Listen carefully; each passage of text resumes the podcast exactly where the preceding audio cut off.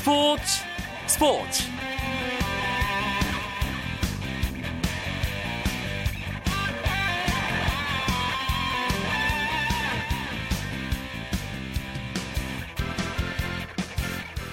안녕하십니까. 목요일 밤 스포츠 스포츠. 아나운서 이광용입니다. 올해도 박싱데이가 어김없이 영국 축구 팬들을 찾아왔습니다.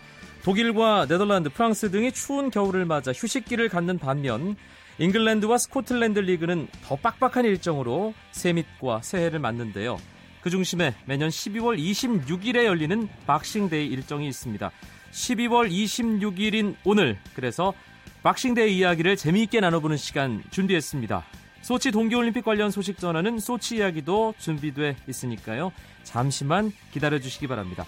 먼저 오늘 들어온 주요 스포츠 소식 정리하면서 목요일 밤 스포츠 스포츠 문을 열겠습니다.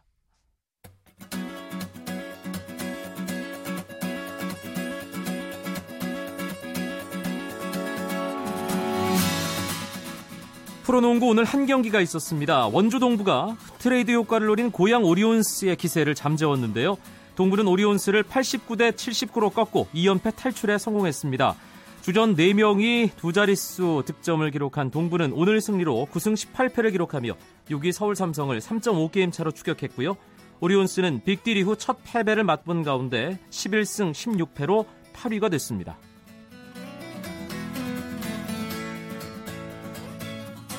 프로배구도 남자부 한 경기만 열렸습니다. 러시앤 캐시와 우리카드의 경기. 러시앤 캐시가 세트스코어 3대 0으로 우리카드를 이기고 시즌 3승째를 거뒀습니다. 헝가리 출신 공격수 아르파드 바로티가 블로킹 득점 1개와 서브 득점 2개를 포함해 16득점을 했고 토종 주포 송명근이 16득점을 하며 나란히 공격을 이끌었습니다. 여기에 수비형 레프트 송희채는 서브로 2점을 올리는 등 8득점으로 힘을 보태면서 러시앤 캐시의 3승을 이끌었습니다.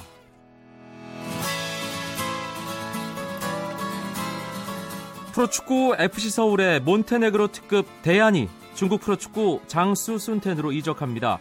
서울은 중국 프로축구 장쑤와 데얀의 이적에 대해 구단 간 합의를 마쳤다며 1월 초 메디컬 테스트가 끝나면 이적이 최종 확정된다고 발표했습니다. 한편 성남구단은 성남시민구단의 초대 대표이사로 신문선 명지대 교수를 선임했다고 발표했습니다.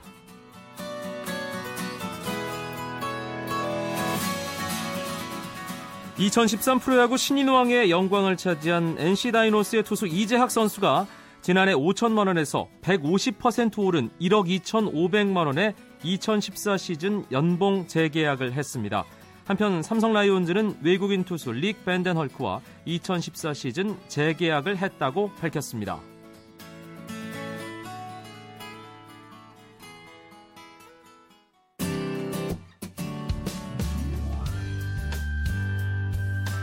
스포츠를 듣는 즐거움 스포츠 스포츠 이광용 아나운서와 함께합니다.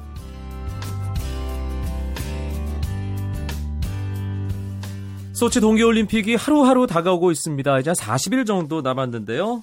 어, 소치 동계올림픽을 미리 들여다보는 소치 이야기 오늘도 함께합니다. KBS 스포츠 취재부 정현숙 기자 어서 오세요. 네, 안녕하세요. 지난 화요일에도 우리 선수들의 올림픽 준비 소식 전해드렸고 아사다마오 선수 이야기도 잠깐 했는데 네. 오늘도 언급을 뭐 하지 않을 수가 없네요. 금메달을 따겠다. 아사다마오가 아주 강한 각오를 밝혔군요. 네, 일본 항공이 마련한 아스다마오 제트 특별기 취향 행사 에서 그런 얘기를 했다고 합니다. 소치 올림픽에서 가장 좋은 세계 메달을 가지고 돌아오고 싶다. 뭐 이렇게 얘기를 했다고 하는데 아사다마오 선수가 소치 올림픽에서 금메달을 따겠다는 구체적인 목표를 밝힌 것은 이번이 처음입니다. 네. 이 비행기에 아사다마오 선수의 경기 모습이 그려져 있다고 하거든요. 야하. 본인 말대로 대단한 크리스마스 선물을 받아서인지 조금은 더 들뜬 인터뷰가 된 것 같고 그 일본 항공이 지난 런던 올림픽 때 특별기에 사진이 새겨졌던 선수가 있는데 체조의 우치무라 고헤이 선수라고 이 선수는 당시에 금메달을 땄다고 하거든요. 음. 일본 언론들은 뭐 이런 사실을 얘기를 하면서 같은 채점 경기인 만큼 아사다 마오 선수에게도 길조가 될 것이다 이렇게 전망했다고 합니다. 사실 일본 국내 대회에서 큰 실수를 하면서 뭐 트리플 악셀 제대로 성공 못하고 네. 어, 상승세가 완전히 꺾였다. 좀 기가 많이 가라앉아 있을 것 같았는데 오히려 자신감을 나타냈어요. 네. 그게 오히려 어떻게 보면 국내 대회에서 그런 상승세가 꺾였기 때문에 자신의 마음을 더욱더 다잡기 위해서 그런 얘기를 한 것이 아닌가라는 분석도 되고 있습니다. 보통 정상급 선수들이 그런 얘기를 안 하거든요. 김연아 선수만 하더라도 몸 상태나 컨디션 이런 거를 지금 몇 퍼센트까지 끌어올렸냐 이런 거 물어보면 되게 싫어해요. 왜냐하면 네. 부담을 갖기 때문에 오히려 본인한테 조심하는 편인데 일본 언론들은 아사다 마오 선수가 기합이 들어갔다. 뭐 이런 얘기까지 하면서 아사다 마오 선수의 의지를 표현을 해줬고 아사다 마오 선수도 일단은 김연아 선수처럼 4대륙 선수권은 출전하지 않을 예정이라고 하거든요. 남은 기간 동안에 어떻게 컨디션을 끌어올릴지 조금은 더 지켜봐야 될 것 같습니다. 우리와 메달을 놓고 경쟁하게 될 아사다 마오의 일본도 피겨 최종 엔트리 3명 결정됐고요. 네. 각 나라별로 어, 여자 싱글에 출전할 선수들이 결정이 되고 있을 텐데 어떤 선수들 확정됐나요? 일단은 이탈리아의 코스텔러 선수가 부상 때문에 뭐 자국 대회는 출전을 하지 않았지만 자동 선발될 것으로 보이고요. 카롤리나 코스트너요? 네, 지난 3월 세계 선수권에서 은메달을 땄던 바로 그 선수가 되겠고 지금 러시아도 국내 선발전을 진행 중인데 쇼트 프로그램이 일단 끝났습니다. 소토니코바가 1위를 차지한 상황인데 근데 또 끝났다고 다가 아니고 유럽 선수권 결과를 보고 또 강화위원회를 거쳐서 결정한다고 하니까 대다수의 아직 뭐 캐나다도 결정이 안 됐고 미국도 결정이 안 됐고 의외로 결정이 되지는 않았습니다. 다만 이제 관심을 모으는 부분이 브라질의 김연아 선수라고 불리는 선수가 있어요. 이사도라 윌리엄스 선수인데 브라질 피겨 사상 최초로 올림픽에 출전하는 선수라고 합니다. 이사도라라는 first name이 예사롭지 않게 느껴지는데요. 왠지 회전을 잘할 것 같은 네. 그런 춤을 느낌이 잘출 것 같고요. 그렇죠. 그런 느낌이 네. 드는데 이 선수가 김연아 선수의 팬이라고 하거든요. 그래서 김연아 선수가 국내 선수들뿐만 아니라 외국의 그런 유망주 선수에게도 꿈을 전달하고 있는 상황이 되겠습니다. 2010년 밴쿠버 올림픽과 마찬가지로 2014 소치 동계 올림픽 여자 싱글도 한일전이 된다고 봐야겠죠. 네, 뭐 미국, 캐나다, 북미 선수도 잘하는 선수들이 있고 러시아 유망주 선수들도 잘하지만 결국은 김연아 선수와 아사다 마오 선수의 싸움이 되지 않을까. 뭐 스츠키 아키코 선수가 일본에서 자국 대회에서 높은 점수를 받긴 했지만 국내 대회는 항상 조금 더 높은 점수를 주기 마련이거든요. 올 시즌 그랑프리 대회에서 일단 점수를 높게 받았던 아사다 마오 선수 그리고 김연아 선수의 그런 기술적인 요소라든지 이런 부분들을 봤을 때 결국은 두 선수의 싸움이 될 것 같습니다. 오늘 김연아 선수가 공식 석상의 모습을 보였다고 하던데 어떤 행사였나요? 소치 올림픽 국가대표들에게 도핑과 올림픽 현장 등을 조금 교육하는 자리였는데 지난 런던 올림픽에서 박정우 선수의 독도 세레머니 때문에 조금 큰 이슈가 있었잖아요. 그 국가대표 선수들이 어떤 몸가짐, 마음가짐을 해야 되는지 교육을 하는 그런 자리가 있었습니다. 김연아 선수도 여기에 참가를 했었는데 어제도 훈련을 했다고 그러거든요. 크리스마스 때도. 그리고 1월 1일 날도 훈련을 할 계획이라고 합니다. 지금 뭐 컨디션도 최상이라고 하니까 조금 더 기대해 보셔도 될 것 같습니다. 그럼 올림픽에 출전하는 다른 빙상 선수들도 오늘 모습을 보였겠네요. 네, 뭐 보기만 해도 든든한 모태범 선수, 이승훈 선수를 비롯해서 최근 상승세를 이어가고 있는 컬링 대표팀 뭐 다들 모였거든요. 어떻게 보면은 그 자리가 교육을 받고 뭐 IOC의 올림픽 현장을 지키겠다고 사인하는 자리도 되지만 어떻게 보면 올림픽에서 본인들이 좋은 성적을 내겠다 이렇게 다짐하는 자리로도 작용을 했습니다. 알겠습니다. 소치 동계올림픽 이야기 오늘도 알차게 들어봤습니다. KBS 스포츠 취재부 정현숙 기자 고맙습니다. 네, 감사합니다.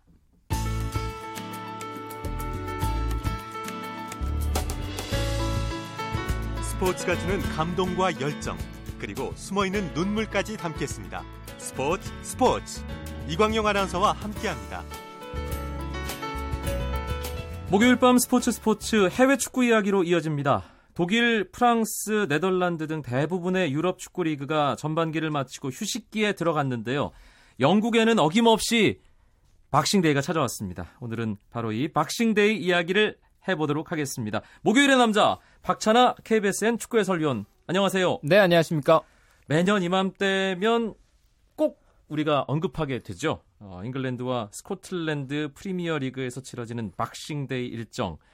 올해도 12월 26일 바로 오늘입니다. 이제 이 한국 시간으로는 자정을 전후한 밤 시간에 경기가 치러지는 거죠. 그렇습니다. 현재 시각으로 12월 26일 경기니까요. 12월 26일 시작해서 1월 1일까지 딱 7일 동안에 3경기씩 치르게 됩니다. 박싱데이가 연영방 휴일을 맞아서 뭐 집중적으로 경기가 치러지는데 1월 첫 주말에는 FA컵이 예정되어 있거든요. 64강에 참가하는 팀들은 그러고 보면 한 10일 동안에 한 4경기 정도로 소화해야 하는 살인적인 일정이 이제 시작됐습니다. 박싱데이가 예, 어떤 의미인지 사실 저희가 매년 짚긴 하는데 올해도 모르는 분들을 위해서 잠시 설명을 좀 해드리죠. 네, 박싱데이가 쉽게 생각하시면 영연방 국가에서 크리스마스 다음 날을 지칭한다 이렇게 생각하시면 될 것 같습니다. 크리스마스와 함께 휴일로 정해서 성탄 연휴로 하고 있는데요.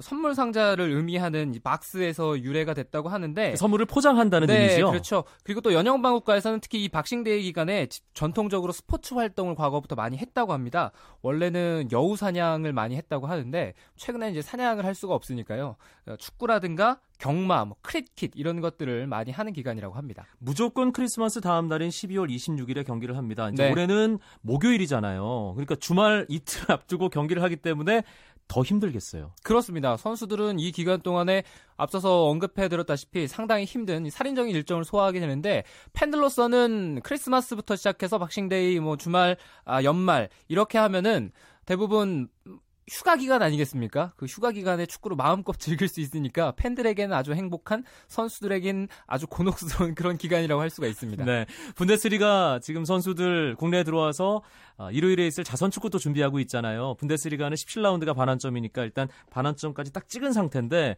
프리미어리그는 이 박싱데이에 반환점을 돌게 되죠. 네, 그렇습니다. 지금 17라운드까지 치러졌고요. 18, 19, 20라운드 이렇게 차례대로 치러지면서 1월을 넘기게 되는데 이 기간 동안에 뭐 팀들은 성적 관리 잘해야 되고요. 지금도 선두 싸움 또 중위권, 하위권 이런 싸움들이 굉장히 치열하게 전개되고 있는 이번 시즌 프리미어리그이기 때문에 이 기간을 어떻게 보내느냐가 또 중요합니다. 실제로 박싱데이 경기 결과가 나오고 연초를 맞았을 때 순위가 최종 순위로 이어지는 경우가 상당히 많았다고요. 그렇습니다. 최근에 몇 시즌 동안 잉글리시 프리미어리그의 최종 순위를 보고 그리고 또 18라운드, 19라운드, 20라운드 순위를 살펴보면 지난 2008, 2009 시즌을 제외하고 그 다음 시즌은 대부분 박싱데이 지났을 때 1위를 했던 팀이 38라운드 끝나고도 우승을 차지했거든요. 네. 2008, 2009 시즌에는 리버풀이 당시 선두였는데 결국에는 맨체스터 유나이티드에 역전당했던 그런 아픈 기억이 있습니다. 그 기억을 제외하고는 2009, 2010 시즌부터는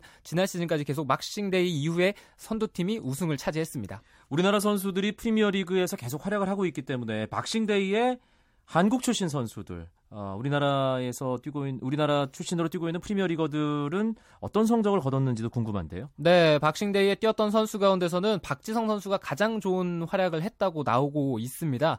박지성 선수가 실제로 12월 26일 날 치렀던 경기에서 공격 포인트들 많이 기록을 하기도 하고 또 인상적인 장면들을 많이 남기면서 우리 팬들에게는 굉장히 기분 좋은 하루 지났습니다만 그래도 성탄 선물을 많이 안겨줬었는데 이제는 새롭게 지금 뛰고 있는 기성용 선수라든가 김보경 같은 선수들 그리고 또 챔피언십 에 있습니다만 이청용 선수도 어, 박싱데이 12월 26일에 사나이가 이제 되어야겠죠.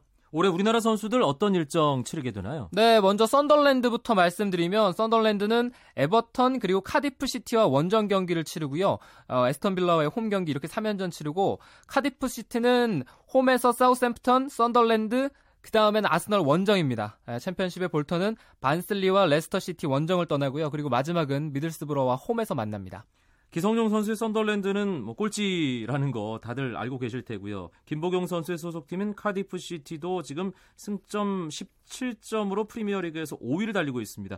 두 선수 모두 박싱데이 일정 동안 이 강등권 탈출하는데 총력을 기울여야 하는 상황인데 공교롭게도 박싱데이 그러니까 26일 경기 다음 경기에서 맞대결이 있군요. 네, 맞대결이 있습니다. 19라운드 경기에서 만나게 되는데 19라운드가 반환점 아니겠습니까? 그렇죠. 반환점을 마지막 아, 앞둔 그 상황에서 경기를 치르게 되는데 박싱데이의 선두 팀들의 그 순위 변동에 대해서도 말씀을 드렸습니다만 박싱데이의 강등권에 있으면 대부분 강등이 되거든요. 이제 그런 아. 것들을 또 피해야 되는데 썬덜랜드가 현재 승점 10점으로 최하위, 카디프 시티가 17점으로 15위입니다. 두 팀의 승점 차이는 7점이 납니다만 순위 차이는 얼마 나지 않고 그리고 18위 크리스탈 팰레스가 13점이에요. 썬더 썬덜랜드를 봤을 때는 썬덜랜드가 한두 경기 정도 잘 치르게 되면은 강등권을 금방 벗어날 수가 있습니다. 그렇죠. 반대로 카디프 시티 역시 한두 경기 정도 잘 치르지 못하면 아래로 미끄러지는 것은 뭐 순식간이거든요. 더군다나 맞대결까지 있기 때문에 이런 맞대결은 통상적으로 승점 6점의 의미가 있다라는 표현을 쓰기 때문에 내가 3점을 얻고 상대방을 3점을 얻지 못하게 해버리면 두 팀의 순위는 급격하게 바뀔 수 있습니다. 박찬하 위원도 언급을 해줬지만 지금 썬덜랜드가 20개 팀 가운데 20입니다. 승점이 10점이고요. 그런데 19위 풀럼이 13점, 18위 크리스탈 팰리스가 13점, 17위 웨스트햄이 14점이기 때문에 정말 이 박싱대 일정만 잘 넘기면 썬덜랜드도 희망은 있네요. 네, 그렇습니다. 아직 어, 절반을 채 치르지 않았기 때문에요. 절반을 치르려면 아직 두 경기 남아 있고 남은 경기들을 봤을 때는 충분히 강등권을 벗어날 수 있는 그런 기회들은 있습니다. 썬덜랜드가 지금까지 지난 17경기를 잘 치르지 못했다 하더라도 남아 있는 21경기 동안 승점을 잘 획득하면 되거든요. 그 출발점은 박싱데이가 되어야 됩니다. 네, 말씀해 주신 대로 또 예, 한국 시간으로 29일 일요일 새벽에는 카디프 시티 홈에서 썬덜랜드와 맞대결. 그러니까, 그러니까 김보경과 기성용의 프리미어 리그에서의 첫 맞대결이 예정돼 있어요. 네, 그렇습니다. 기성용 선수는 최근에 계속 주전으로 썬덜랜드 유니폼 입고 그라운드를 누비고 있고요. 김보경 선수의 상황은 약간 초반보다는 입지가 그렇게 좋은 편은 아닌데 그래도 교체로 꾸준하게 이름을 올리고 있거든요. 그러면 봐서는 두 선수가 같은 그라운드에 머무르는 모습은 볼 가능성이 크다고 할 수 있습니다. 우리나라 선수들 일정 구체적으로 살펴봤고요. 전반적으로 봤을 때 이번 박싱데이에서 관심을 모으는 빅매치들은 따로 있죠. 그렇습니다. 빅클럽들의 경기 그리고 상위권끼리의 맞대결이 이 박싱데이에 즐비하게 이어져 있습니다. 먼저 18라운드 메인 이벤트는 맨체스터 시티와 리버풀의 대결입니다. 리버풀이 현재 선두 달리고 있고 맨체스터 시티가 쫓아가는 상황인데 맨체스터 시티가 과연 4연승의 리버풀 맞아서 어떤 결과를 가져가느냐 이거 중요할 것 같고요. 19라운드는 뉴캐슬과 아스널 그리고 첼시랑 리버풀 이 두 팀이 또 싸웁니다. 그리고 20라운드는 맨체스터 유나이티드와 토트넘의 대결이 또 기다리고 있는데 이 18, 19, 20라운드 계속해서 중요한 경기들 선두권 맞대결이 예정되어 있습니다. 네, 한국 시간으로 자정 넘어서 이제 새벽 2시 반에 킥오프가 되는 맨시티와 리버풀의 경기는 프리미어리그에 조금만 관심 있는 분들이라면 아마 다들 밤잠 안 주무시고 줌, 어, 보실 것 같아요. 특히 맨시티가 이번 시즌 홈에서 워낙 강했고 리버풀은 최근 기세가 워낙 좋기 때문에 정말 강대강의 정면 충돌인 거잖아요. 네, 맨체스터 시티가 홈 경기를 치르죠. 5승 1무 최근 6경기에서 5승 1무 하면서 승점 35점이고요.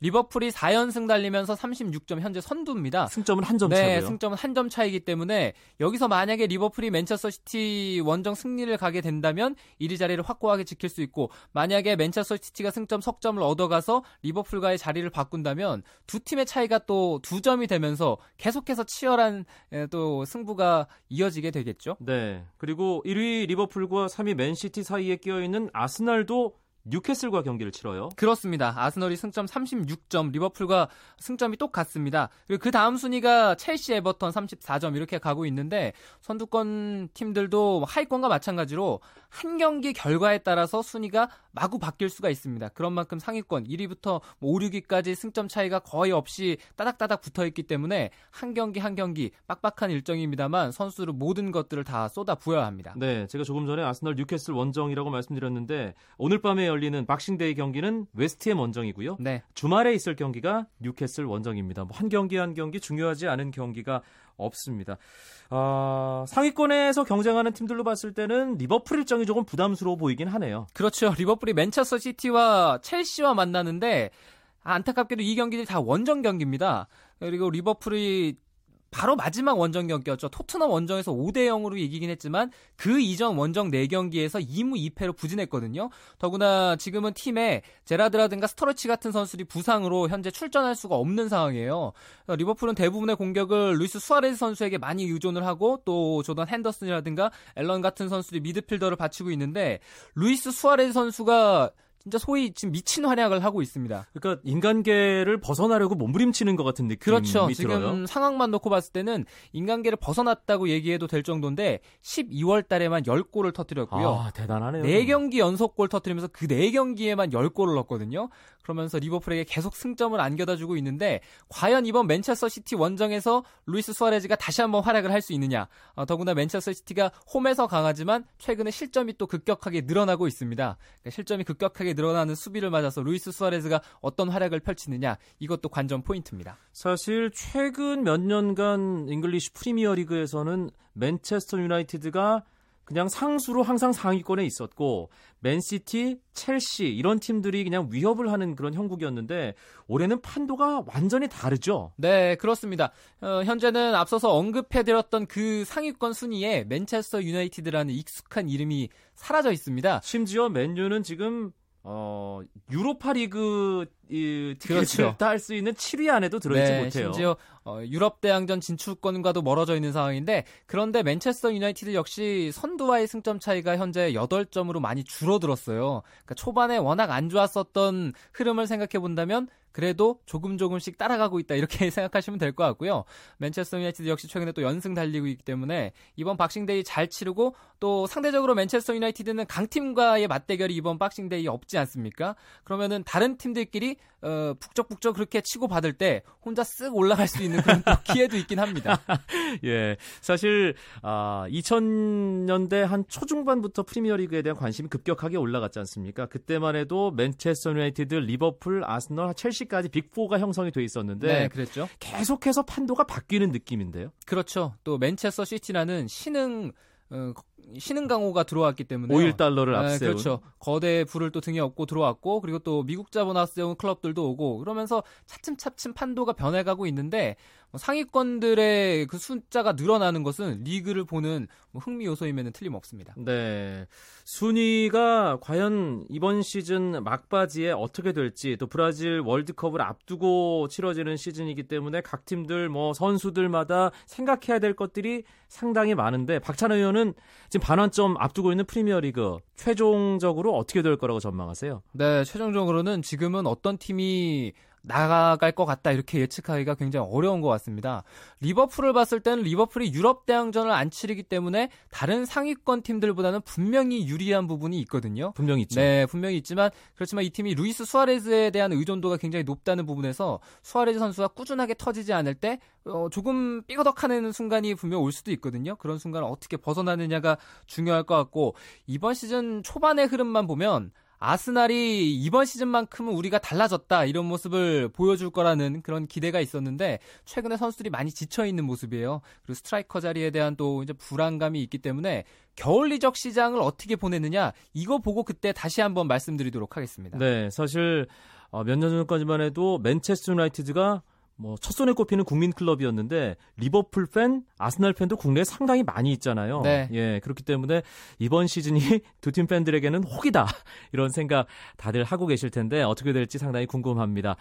아, 이청용 선수 지금 볼턴 원더러스 챔피언십에서 뛰고 있는데 축구 팬들이 뽑은 2013 올해 선수 영예를 안았네요. 대한축구협회가 아, 이 홈페이지를 통해서 어, 설문조사를 한 결과가 오늘 발표됐다고 합니다. 이 소식까지 전해드리면서 박찬하 의원과도 인사를 나누겠습니다. 고맙습니다. 감사합니다. 내일도 9시 35분에 국내 축구 이야기로 찾아뵙겠습니다. 아나운서 이광용이었습니다. 고맙습니다. 스포츠 스포츠.